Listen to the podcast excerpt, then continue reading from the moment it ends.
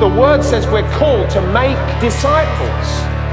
We're growing in the word of God. Jesus Christ was sent to be our Savior. This is the Bromley Town Church podcast. We pray God speaks to you through this message, blessing you as you live out God's word. Stream or download other sermon podcasts via the Bromley Town Church website or by using the SoundCloud app. Head over to bromleytownchurch.com.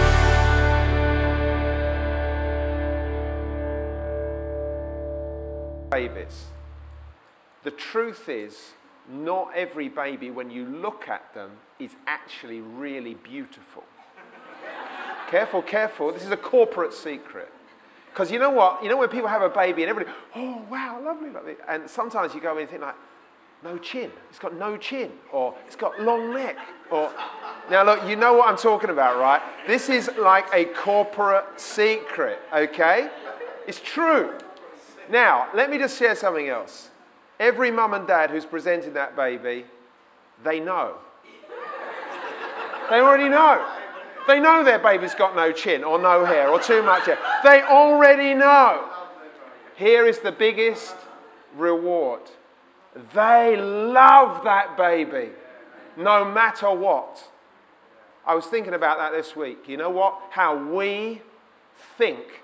Oh, look at that fault. Look at this. What about that? Long legs, short legs, fat tummy, this, that, other, whatever. And they're only a baby.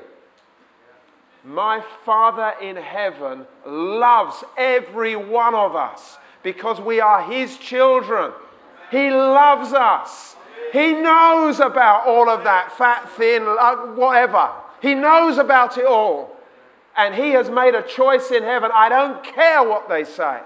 I know when your mum or that dad is holding their baby, that you know what? I don't care what the rest of you think. This is my baby, and I love this baby. It's the truth. Just let God's truth sink into our hearts. We need to remember that no matter, because we look in the mirror, and you know what? You look in the mirror and you think, like, you're holding it in, or you, you, we all know that stuff, all right? Oh, my legs, they, you know, it never looks good, and all that stuff that goes on. Ladies, yes. Guys, yes. Every one of us. Father in heaven is looking down. I love you. God sees potential in us. Let's stop all of this rubbish of putting ourselves down. If God be for us, who can be against us? Amen. That's what he says. He sent his own son to die for us. So be encouraged with that. Corporate secret is out now, okay? But it go back to corporate secret because as far as we're concerned, every baby is beautiful. Every baby is a gift from God. Amen. Let's just have a quick look at our video again. Saves me preaching.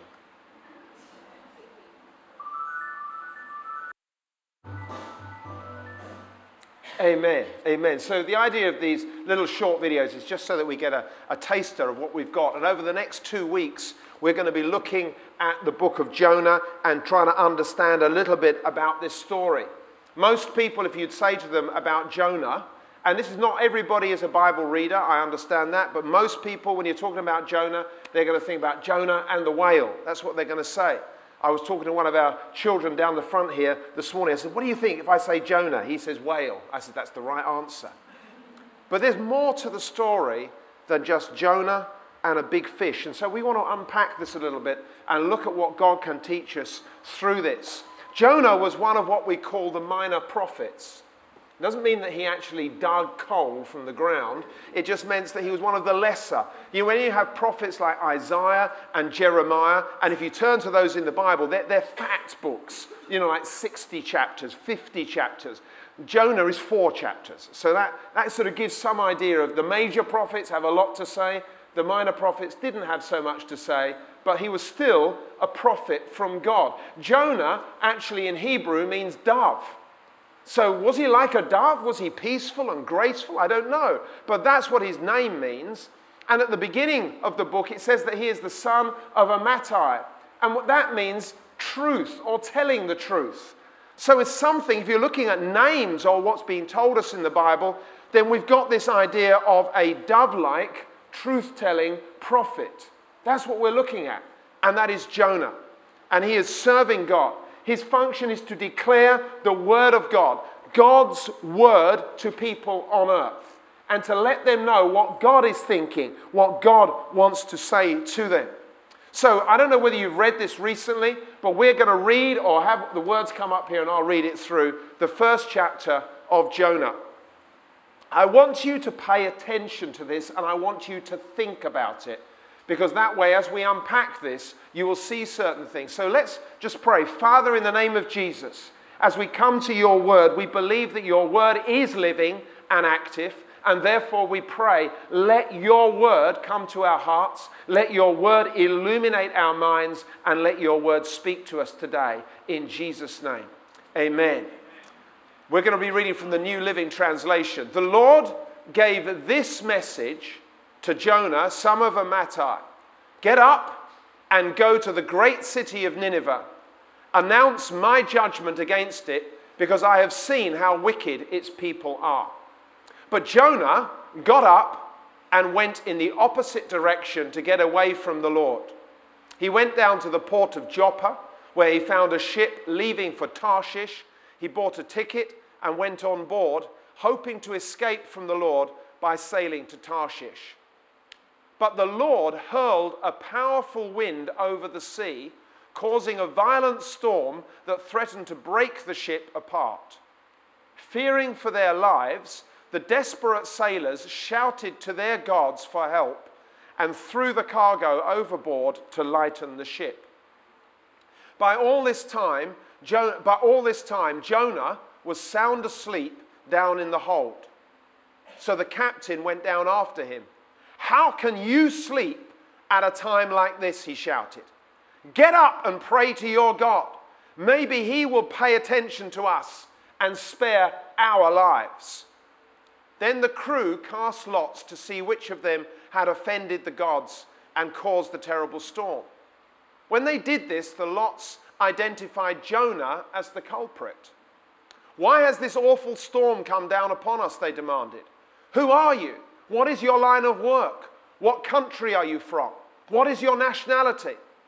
Jonah answered, I am a Hebrew and I worship the Lord, the God of heaven who made the sea and the land.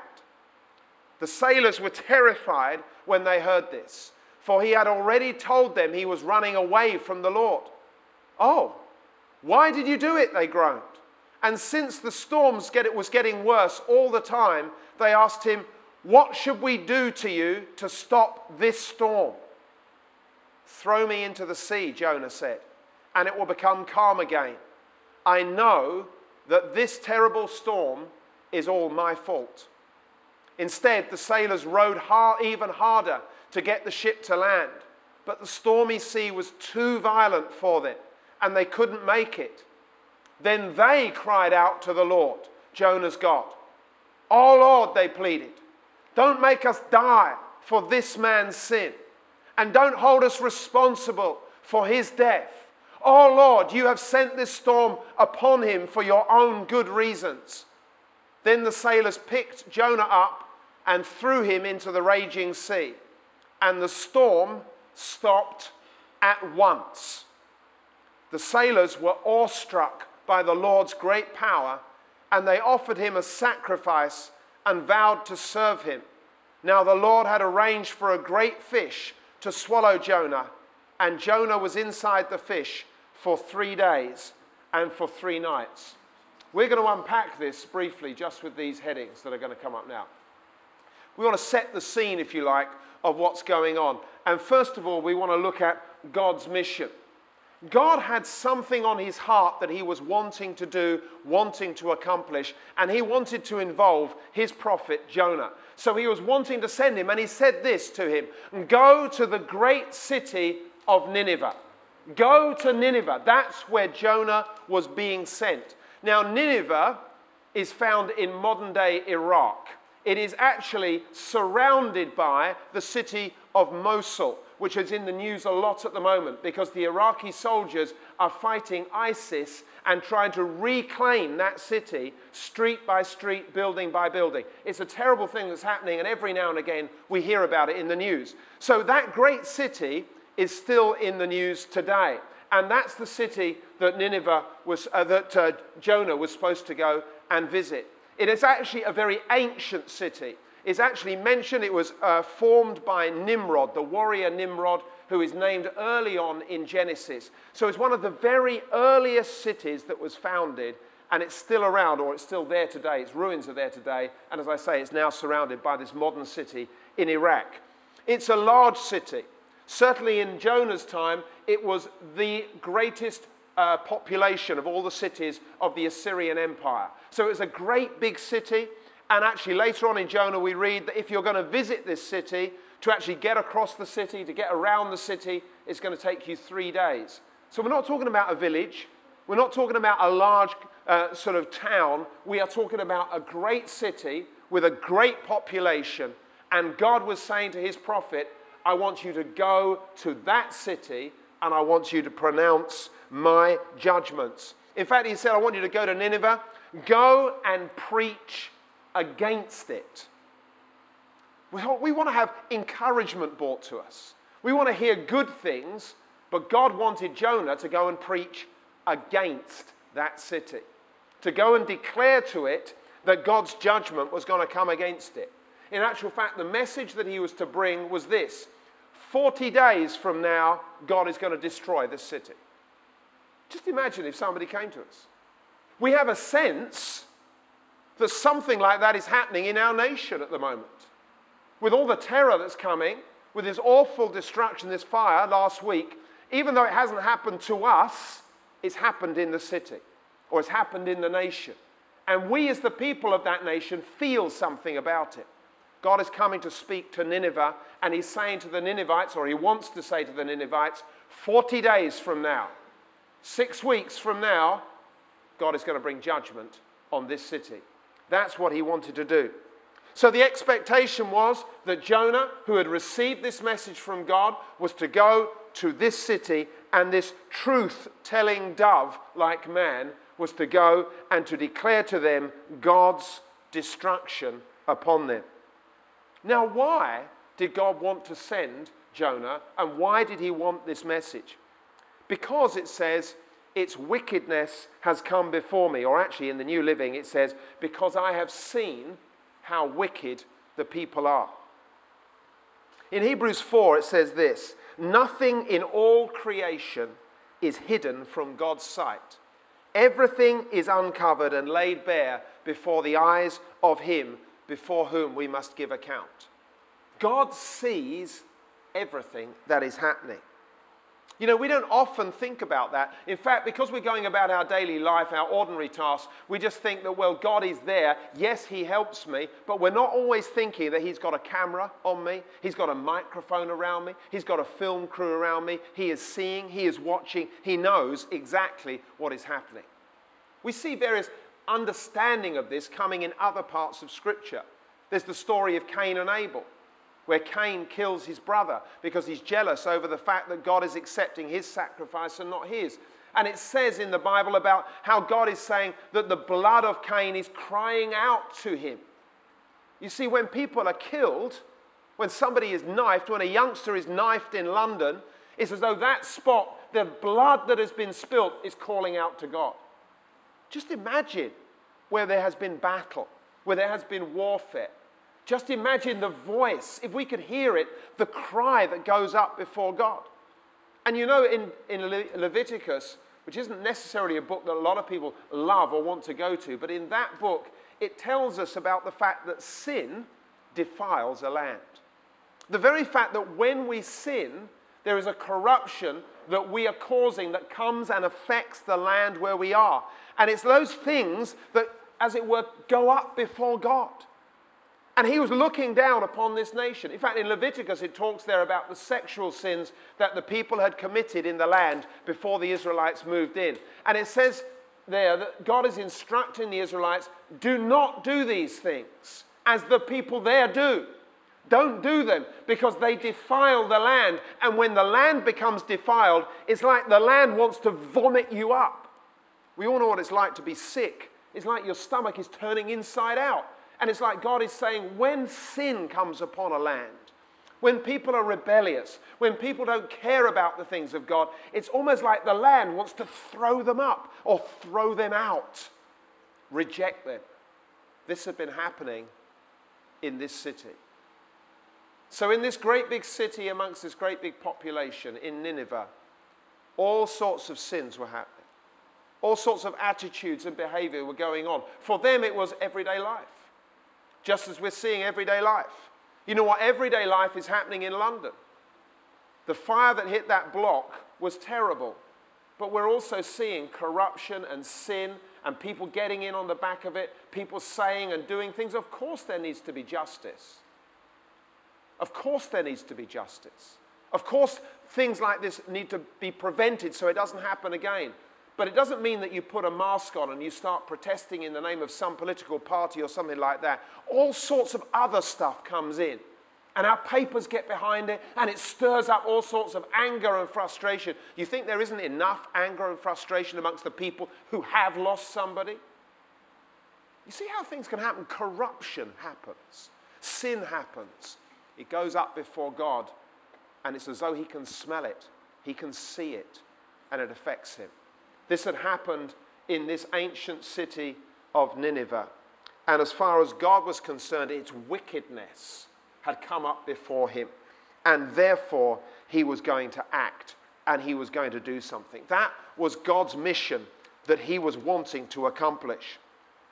So, God's mission, point one, but point two is this Jonah's action. So we know what God's mission is. We know what God is wanting to do, and we know why God is wanting to do it. So now we have his prophet, Jonah. He is the man, and Jonah takes a ship in the opposite direction. How far did he go? Let's have a quick look at our map.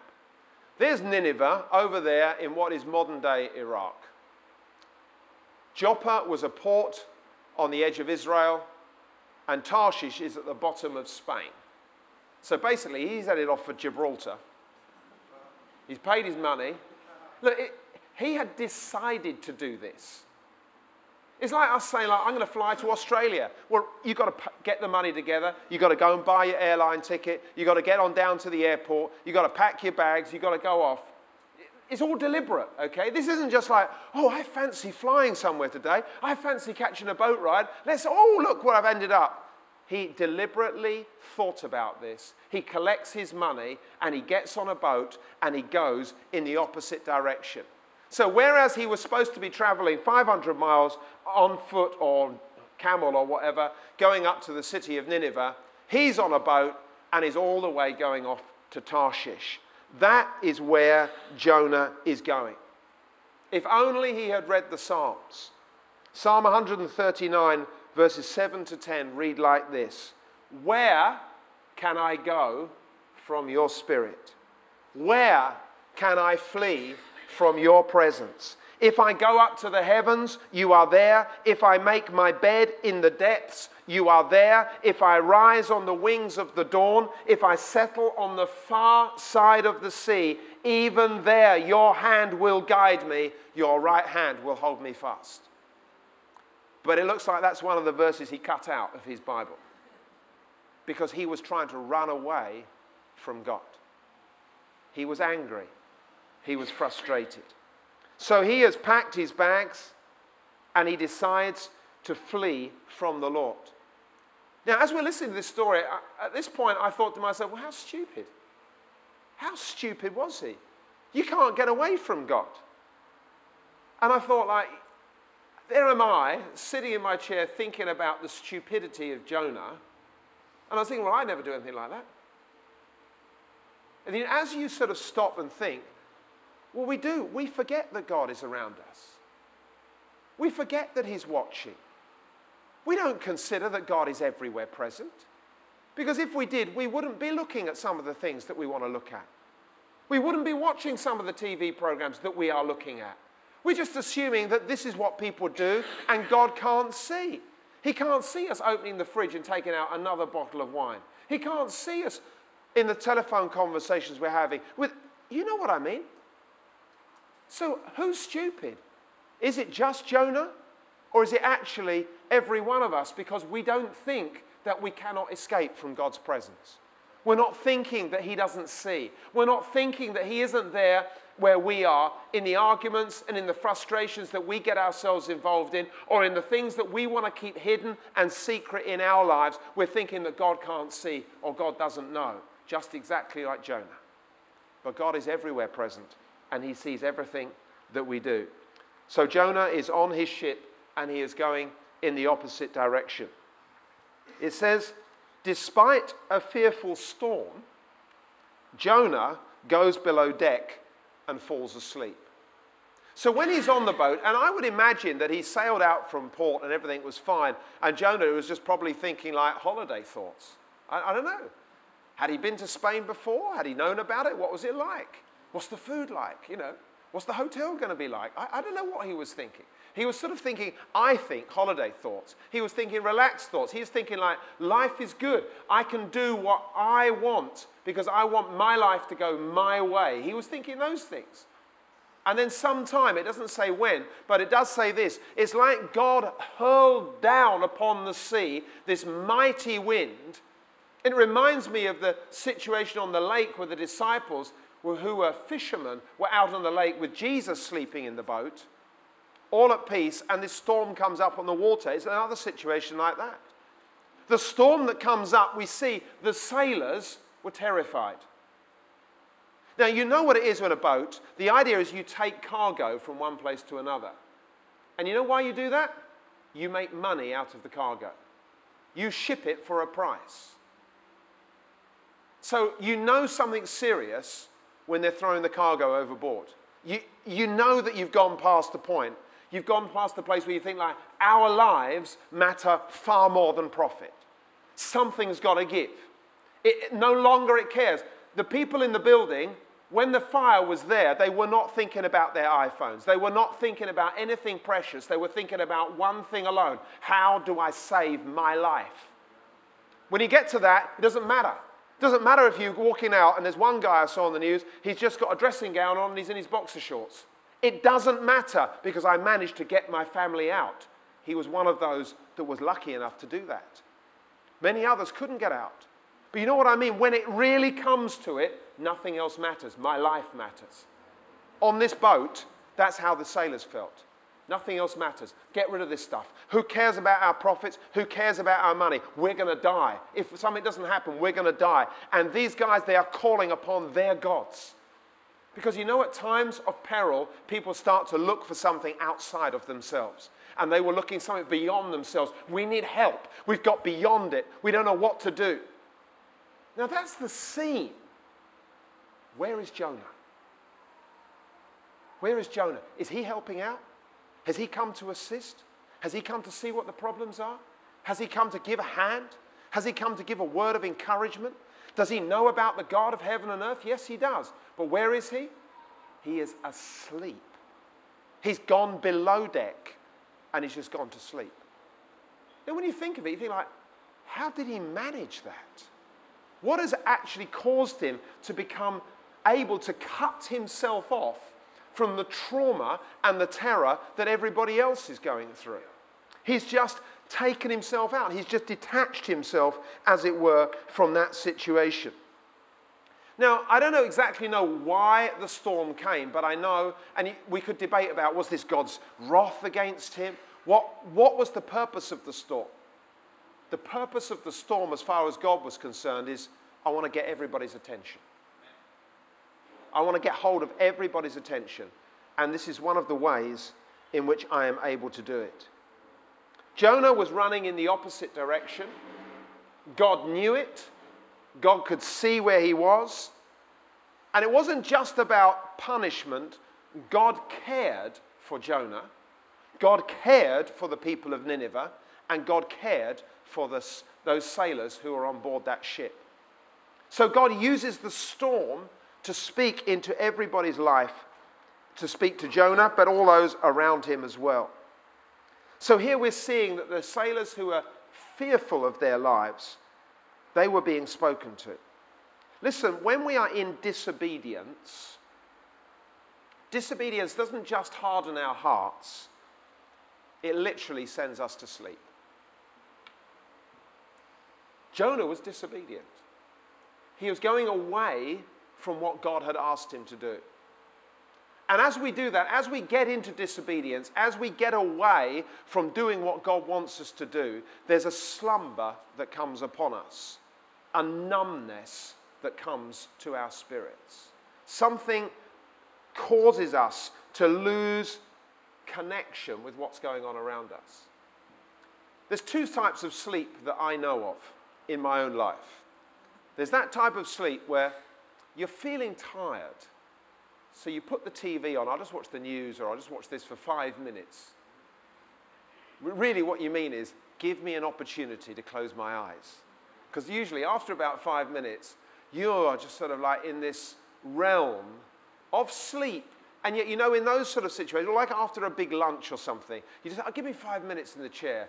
And, and you're in this realm of sleep, but somehow you're asleep, so you, you don't want, it's almost like everything goes slow. You don't want to break into what's going on around you, but you, you're aware of what's happening, but you don't really have any strength to do anything about it. You can almost hear, oh, is he asleep? You can almost hear other people speaking to you, and you don't respond because you, you're not really fully asleep, but you're in this place of numbness. You know that type of thing? Well, I know it because it does happen to me. And then there's another type of sleep I have, which is in my bed, which is where you put the head on the pillow and that type of sleep, you do not know anything that's going on around you. You're, you're dead to the world, as it were. You're, you're out of it. Both asleep, one, you have some idea of something going on around you, but in both instances, you have no power to do anything. Disobedience brings slumber, and slumber can just bring us into a place where we are unaware of what is going on around us unaware, unable to respond. Even if we could hear some people saying something, there's something that's so numbed us that we become unaware of what to do about it. Why had Jonah done these things? Jonah feared that he was going to be made to look stupid.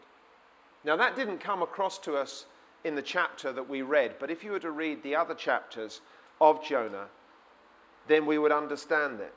Here is a prophet, and he is a good prophet.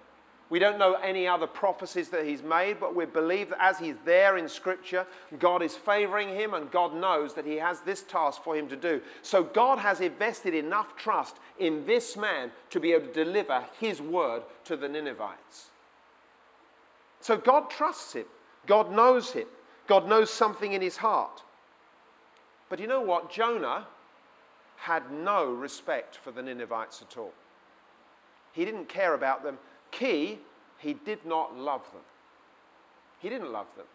I think I would go so far as to say this he resented them and he resented their lifestyle.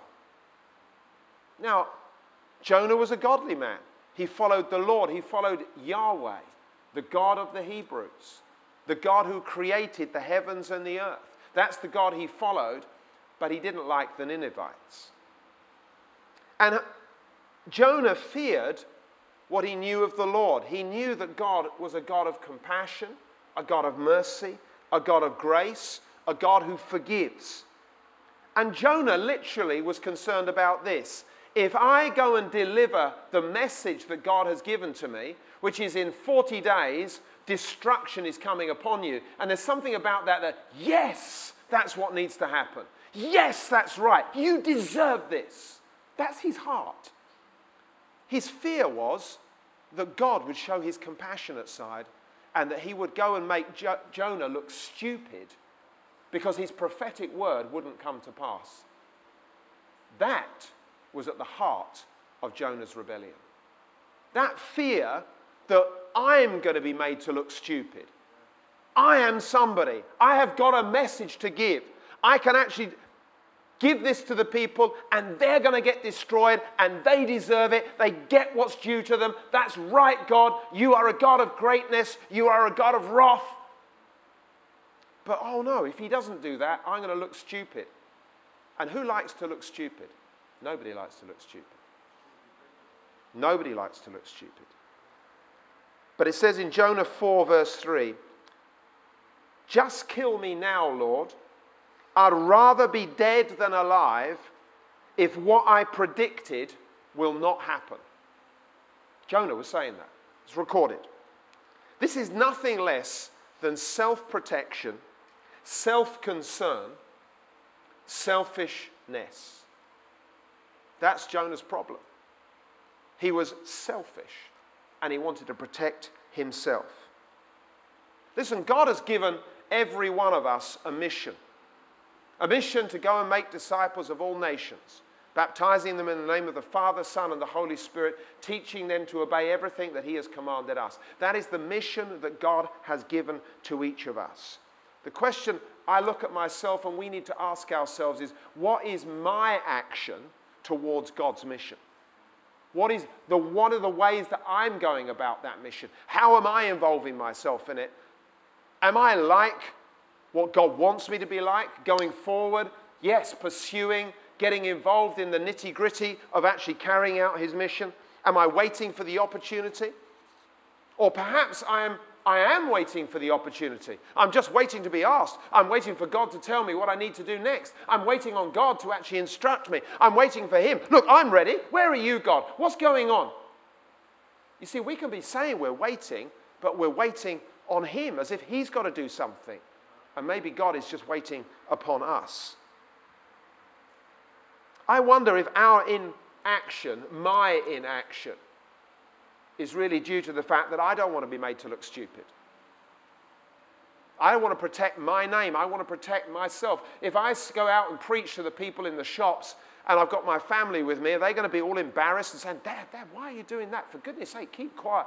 Am I going to be feeling embarrassed about actually owning the name of Jesus or speaking boldly and telling People, this is what you need to hear. You need to know God because God is the only one who can save you, the only one who can help you. But am I afraid of saying that in public? Am I fearful of what others may think? Am I protecting myself? Am I actually more concerned about my reputation? Am I being selfish in the way that Jonah was being selfish? It's a challenge. People who do not know God are condemned already, is what the word says. For God did not send his Son into the world to condemn the world, but to save the world through him. Whoever believes in him is not condemned, but whoever does not believe stands condemned already because he has not believed in the name of God's one and only Son. How can people believe the message unless we go and preach to them?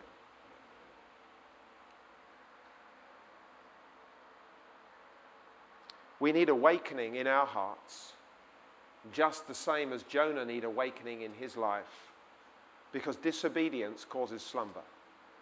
Disobedience means that we cannot accomplish God's purposes. Let's just look at Jonah here. Things about Jonah Jonah loved God, Jonah hated iniquity, but Jonah was jealous for himself rather than God. And God has said this I will share my glory with no other person. God's not interested in our glory, God is interested in his own glory, that his own name is raised up. And that is a challenge for us all. Obedience to God's command is necessary, but we all know that's easier said than actually done. Loving others is a command that we are given, but it's a command, not a suggestion. It's something that we're supposed to be getting on to do. And we need to remember that slumber is real and it can affect us. It can cause us to be numbed. It can cause us to no longer be aware of what's going on around us. It can cause us to be in a place of complete indifference. God doesn't want us to have stubborn hearts, He wants us to have willing hearts. Jonah had got up and gone, but he'd gone in the opposite direction. He'd gone to do his own thing, he'd gone his own way. And I've got to bring this to a very swift conclusion today, so I'm glad we're carrying on with this next week. What happened? God is gracious, is merciful, is kind. The sailors were keen to know about Jonah and his God because desperation was coming upon them. Jonah says to them, I'm a Hebrew and I worship the Lord, the creator of the heavens and the earth. That terrified them even more. Even in the midst of this storm, they knew about gods. They were religious people. They may be following an, an, idol, as we would call it, but there was a sense in which they were looking for help with somebody that was beyond them. And suddenly Jonah is saying, The God that I serve is the God who has made the heavens and the earth, the one who has created the seas. What on earth have you done? And he tells them, I'm running away from the Lord. How can we solve this situation? And Jonah, because he's so full of his own selfishness, he recognizes the only way you can solve it, guys, is throwing me into the sea. And so they pick up Jonah. They are nervous. In actual fact, when you read that chapter, did you notice they didn't just pick up Jonah and throw him in? What they did was they rowed harder to see if actually they could get the boat back to shore. They tried everything in their power and they realized this isn't going to work. What are we going to do? We're going to have to throw him in. So they actually pray to God God, deliver us, help us. It's not us. Don't blame us for this man's sin. Don't look at us. But now we're going to cast him in. And you can imagine they threw him in to this turbulent water. And as Jonah is sinking beneath the waves, suddenly the storm has gone. It's gone you can imagine the terror that came over them.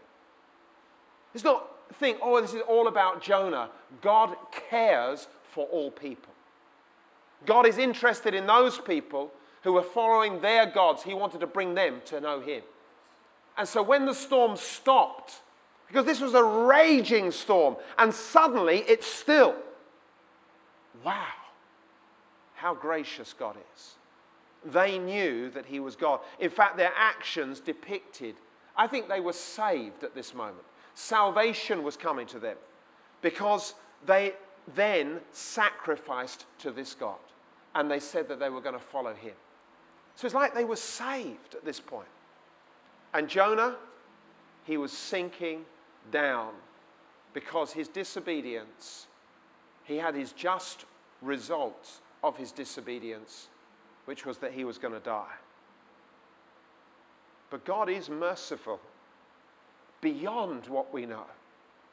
And even though every one of us deserves death because of what we have done, God sent a big fish to rescue him. Do you understand that God is a God who gives second chances? God is a God who redeems us out of sinful positions. God is a God who reaches into our circumstances and raises us up and still gives us hope and a future, even though we have been against Him. That is the God that we serve, and it is the God that we see in evidence before us.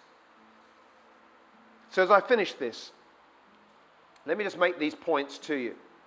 Selfishness, self protection, which I see evidenced in my own life. I don't know about you, but I can see that evidenced in my life. That I want to protect myself and my name because I fear what other people will think if I actually go to them and say, You need Jesus.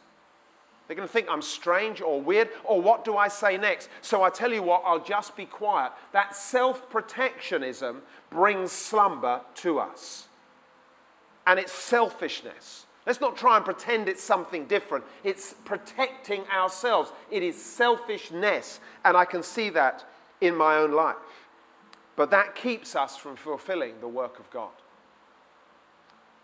When we're going completely in the wrong direction, this story is telling us that God can bring us back. When we've got a ticket and we're going the wrong way, when we've put our resources in going to the wrong way, God still has the ability to bring us back wherever we are. He can do that. And there is a message of great hope in what we are hearing today about this story. God is the God of the second chance. I wrote two scriptures down, which both have been shared already today Lamentations, the book of the day, chapter 3, verses 22 and 3. Because of God's, because of the Lord's great love, we are not consumed, for his compassions never fail. They are new every morning. Great is your faithfulness. And Hebrews 4:16. So let us come boldly to the throne of our gracious God, There we will receive His mercy and we will find grace to help in our time of need. If there's anything that we can learn from Jonah, it is this Jonah was riddled with selfishness.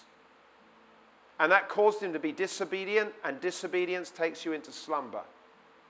But God is merciful, and He can draw us back. We need to come to a point where we recognize what is happening in our lives and that we turn back to God. We need to cry to God, God, remove the slumber from our lives. Every area where we are unaware we've gone asleep, where we're unaware of what's going on around us, because it's come upon our hearts. We need you to awaken us. And you are able to do it because we see you've done it for other people. What you have done for Jonah, you sent a fish to rescue him, you are able to do for us. God's purposes shall never be thwarted, His plans shall never be overcome. He shall accomplish what His heart desires. He will see people being rescued, He will see people being saved. And He wants to use His people to do it. But we can fall into slumber and we need to throw that slumber off. We need to seek God and to call upon Him that He would rescue us and draw us back into Himself. Let's rise together as we sing a song.